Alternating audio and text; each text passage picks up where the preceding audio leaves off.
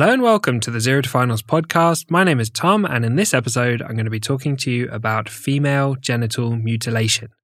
And you can find written notes on this topic at zero to finals dot com slash F G M or in the gynaecology section of the Zero to Finals Obstetrics and Gynae book. So let's get straight into it. Female genital mutilation, shortened to F G M, involves surgically changing the genitals of a female for non-medical reasons.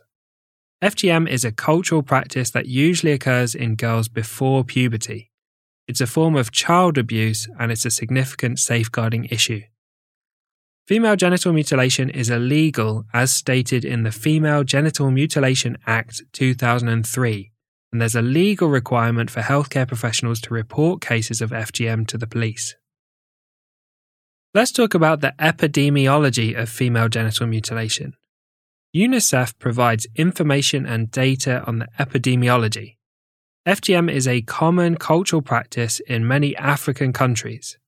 Somalia has the highest levels of F G M in any country.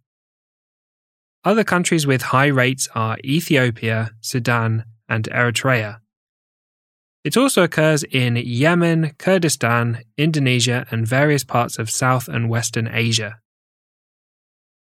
Let's talk about the types. There's four types of female genital mutilation. Type one is where there's removal of part or all of the clitoris. Type two is where there's removal of part or all of the clitoris and the labia minora, and the labia majora may also be removed. Type three is where there's narrowing or closing of the vaginal orifice, which is called infibulation. And then type four includes all other unnecessary procedures to the female genitalia. Let's talk about identifying cases of F G M. It's important to recognize risk factors for F G M and identify and ideally prevent cases from occurring.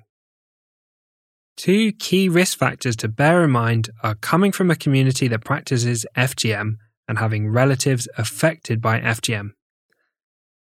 There are scenarios where it's worth considering the risk of F G M, and these are pregnant women with F G M who have a possible female child that may become a victim of F G M, siblings or daughters of women or girls affected by F G M, extended trips with infants or children to areas where F G M is practiced, women that decline examination or cervical screening, and any new patients that come from communities that practice F G M.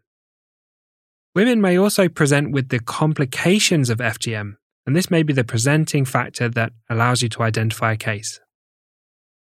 Let's talk about the complications. Immediate complications after an F G M procedure include pain, bleeding, infection, swelling, urinary retention, and urethral damage and incontinence.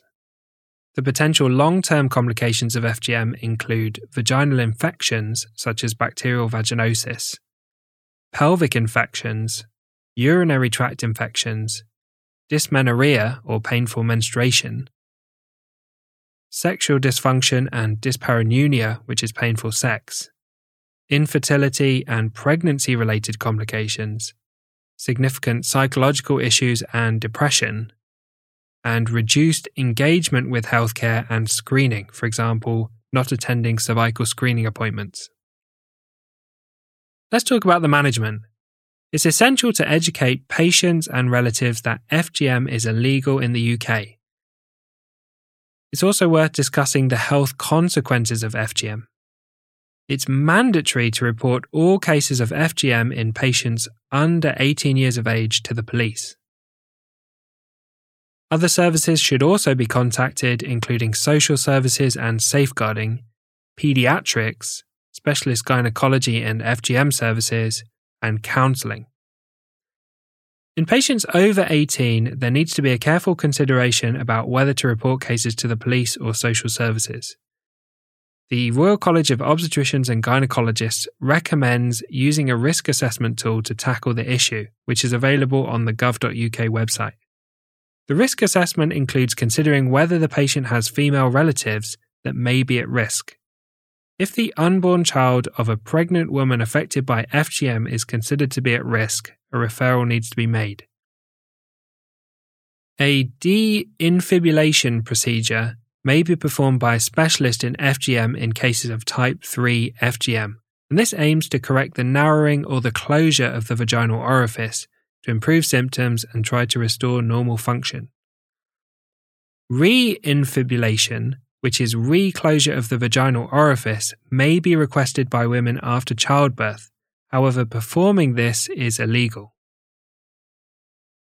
So thanks for listening to this episode on female genital mutilation. As always, a big thank you to Harry for perfectly editing the podcast, and I hope you join us for the next episode where we'll talk about congenital structural abnormalities.